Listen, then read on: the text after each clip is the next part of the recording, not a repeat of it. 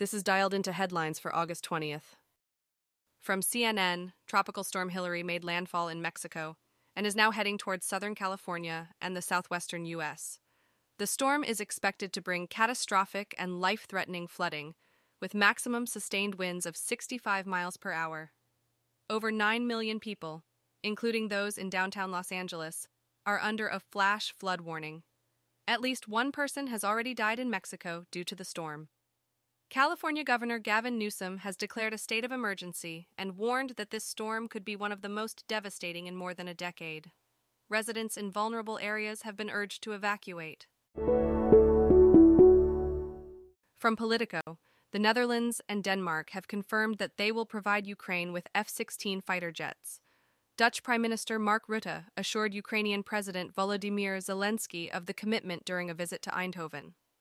The Danish Foreign Ministry also confirmed their commitment, with Danish Prime Minister Mette Frederiksen hoping to provide the jets to Ukraine by the end of the year.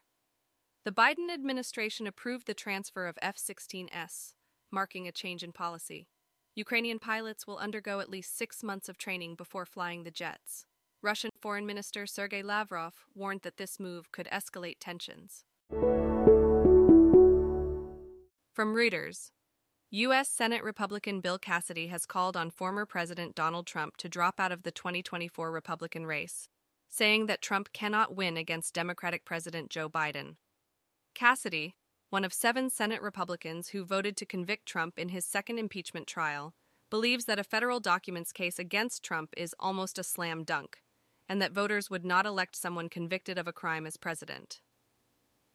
In a recent Reuters Ipsos poll, Trump held 47% of the Republican vote, while Florida Governor Ron DeSantis dropped to just 13%. Trump is expected to skip the upcoming primary debate.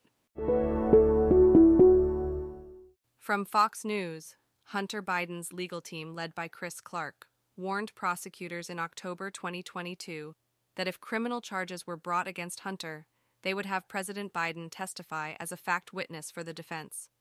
The claim was made in a letter obtained by Politico, where Clark argued that a criminal trial involving a sitting president would result in a constitutional crisis.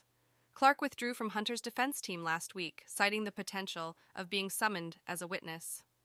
Hunter pleaded not guilty to federal tax and gun charges in July after a previous plea agreement fell apart.